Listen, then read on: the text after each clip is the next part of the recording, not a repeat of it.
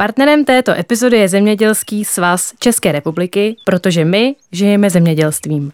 Poctivé potraviny od českých farmářů najdete na najdizemědělce.cz. Krásný zelený den, milí posluchači. Vítám vás u další poradny podcastu i receptář do ucha. Opět tu vítám Janu Bucharovou, která dnes bude na vaše otázky odpovídat. Dobrý den. Dobrý den. Chtěli bychom si vysadit živé plůdky z buksusu neboli zimostrázu. Viděl jsem je v klášterní bylinkové zahradě a jsou krásné. V posledních letech ho ale prý ničí škůdce. Dají se proti němu nějak preventivně chránit, nebo je lepší je ani nesázet? No, ty plůdky jsou opravdu půvabné a tím, jak jsou stále zelené, tak tu zahradu zdobí i v zimě a právě mají nejrůznější použití, mohou lemovat bylinkové záhony nebo vyšší mohou lemovat celou zahradu. Ale opravdu s tím škůdcem, který je, kterým je zabíječ zimostrázový, je v posledních letech docela potíž. Samozřejmě eh, může mít tazatel štěstí a mm, tenhle škůdce se k němu nedostane, motýlek, ale pokud dostane, tak opravdu preventivní ochrana v podstatě neexistuje toho druhu, že by se housenka vůbec neobjevila. E, jako prevence vlastně pomáhají ptáci, pokud jich na zahradě hnízdní hodně, mají dobré podmínky, tak hodně těch housenek vlastně dokážou vychytat a odnesou je mláďátkům do hnízd. Ale samozřejmě něco ty housenky mohou stihnout poškodit.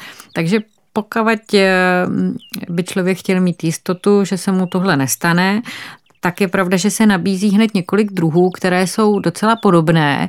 Lze je využít stejně, mají podobné vlastnosti, jen u nás jsou méně známé. Snad jediná nevýhoda je, že některé jsou hm, jemně trnité, trochu trnité, anebo mají malinko ostnité ty listy, takže nejsou tak příjemné na omak. Na druhou stranu někde se třeba to může i hodit, když se jedná o vyšší plůtek, který je potom neprostupný třeba i pro zvířata, pro srnky, které mohou přijít něco okusovat. Takže mezi takové, mm, když se jedná o to, že bychom chtěli nižší plůtek, tak eh, vhodný může být dřišťál bělolistý. Eh, to je takový drobnolistý Dřišťál, stále zelený, je tedy trnitý, hodí se spíše do polostínu než na slunce a dorůstá jenom jednoho metru a velmi dobře snáší tvarování jakéhokoliv druhu.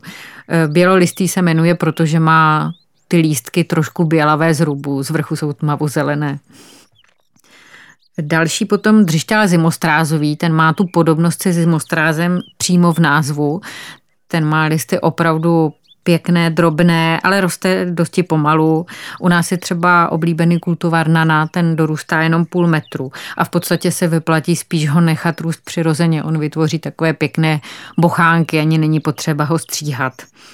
Potom, kdybychom chtěli vyšší plot, eh, tak další dřišťál, eh, velice vděčný pro tenhle účel, se jmenuje dřišťál Julín a ten může dorůst až 3 metrů do výšky, takže se hodí i na opravdu vysoké živé ploty, ale dobře snáší tvarování, může růst na, slunce, i, na slunci i ve stínu.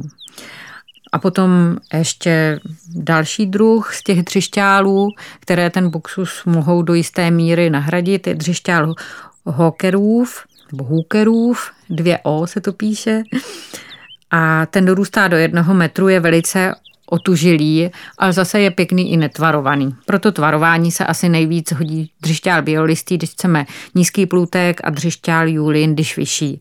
A dokonce nejenom ty dřišťály, ale i cesmíny mohou ten buxus pěkně nahradit. U nás je nejčastější cesmína ostrolistá, to je taková ta s těmi velkými listy, tak ta vyhlíží dosti jinak, i když i z té e, lze vytvořit pěkné stále zelené živé ploty a snáší dobře i tvarování ale existuje třeba cesmína vroubkovaná a ta má ty listy mnohem menší je podobnější tomu zimostrázu, jen jsou trošku ostnité vlastně na tom obvodu.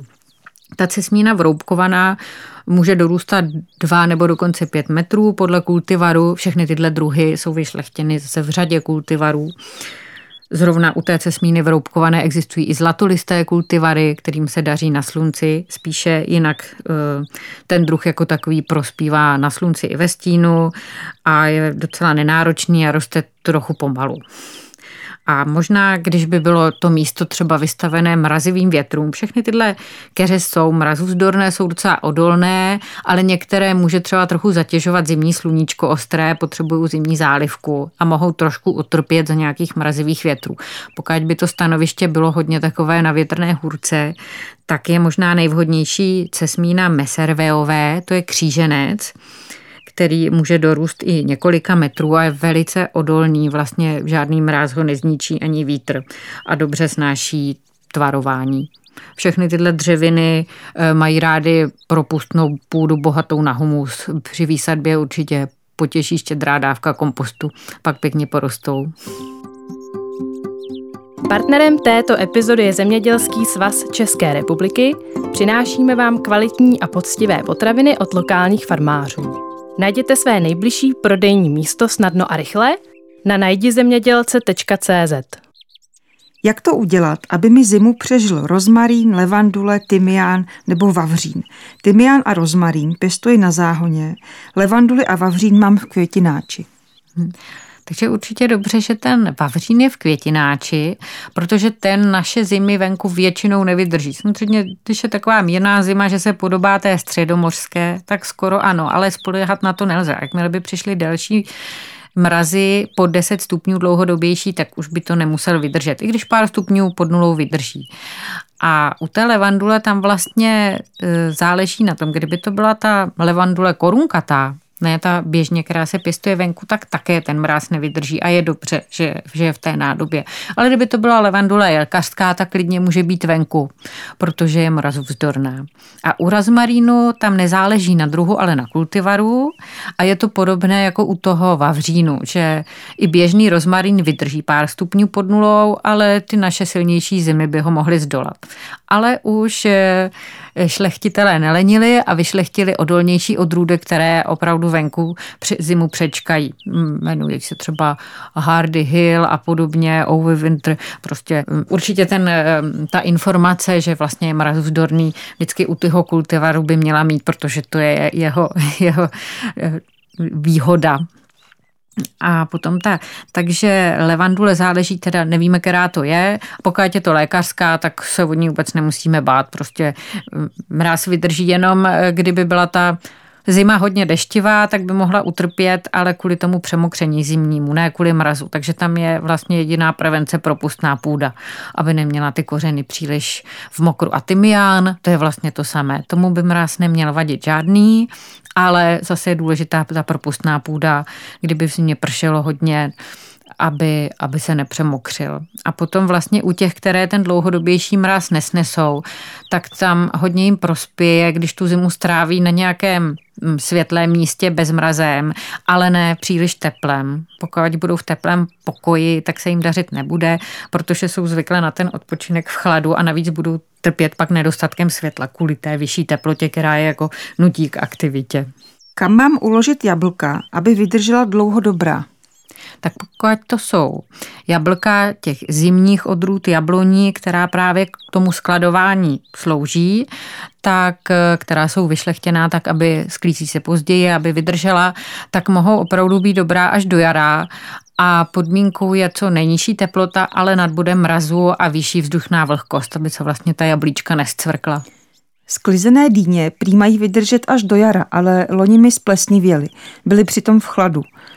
Možná byly nedozrálé. Kdy je mám sklízet? Jak to vlastně poznám? Tak je pravda, že podmínka pro to, aby vydrželi, je určitě pěkná, dobrá vyzrálost. To je pravda. A to lze poznat třeba podle Jednak jsou pěkně vybarvené a podle hlavně zasychající stopky, že vlastně ten plod už přestává jako si od té rostliny brát další živiny a je připravený na to ji opustit. Tam je dobré tu stopku, mm, vlastně ten plod sklidit e, i s tou stopkou, odříznout ji a nechat, nechat u toho plodu, aby tam nevznikla e, ranka, když bychom ji odlomili.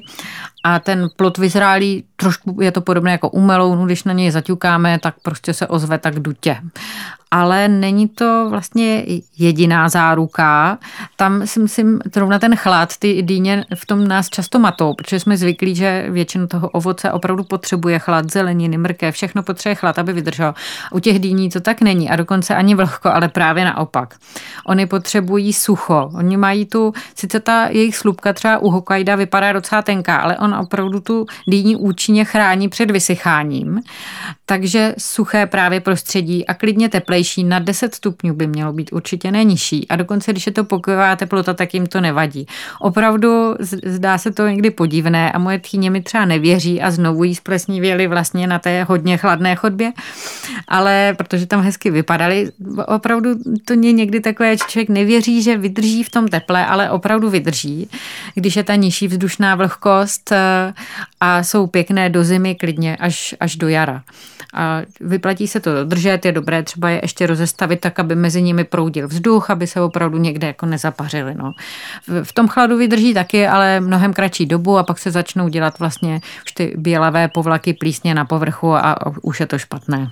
Nebo takové dělíčky se dělají v té... Mm-hmm, mm, začnou subce. měknout a ta vlastně ta tvrdá dužina mm, se kazí.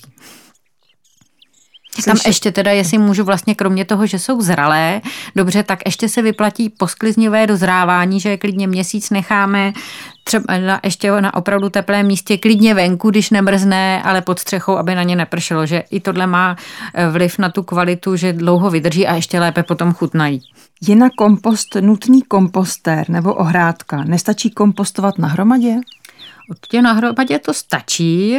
Měla by být taková mm, třeba nejvýš metr a půl vysoká a široká, aby vlastně ten vzduch se dostal i dovnitř a pak může být jakkoliv dlouhá.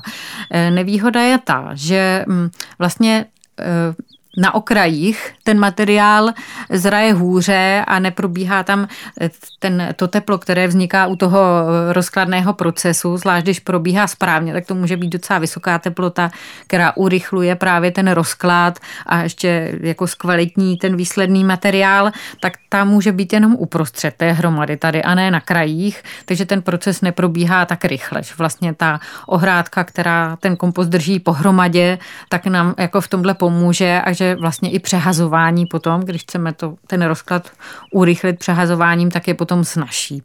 A ten kompostér, ten to urychlí ještě víc, jak to teplo drží, jak je to vlastně uzavřený systém, ale zase je potřeba, aby ten materiál nebyl příliš mokrý, aby se tam dostal dostatek vzduchu. Dneska jsme se dozvěděli, jak naložit se sklizenými vlašskými ořechy, kde bude nejlépe sklizené dýni, kam uložit jablka na zimu co udělat, aby rozmarín či levandule přežili zimu. Pokud i vaši zahradu nebo pokojovky něco trápí, pošlete nám dotaz na adresu poradna zavináč ireceptář.cz a my vám na ně v některé z příštích poraden odpovíme. Tímto se s vámi loučím a ať vám to roste. Partnerem této epizody byl Zemědělský svaz České republiky, protože my žijeme zemědělstvím. Poctivé potraviny od českých farmářů najdete na najdizemědělce.cz.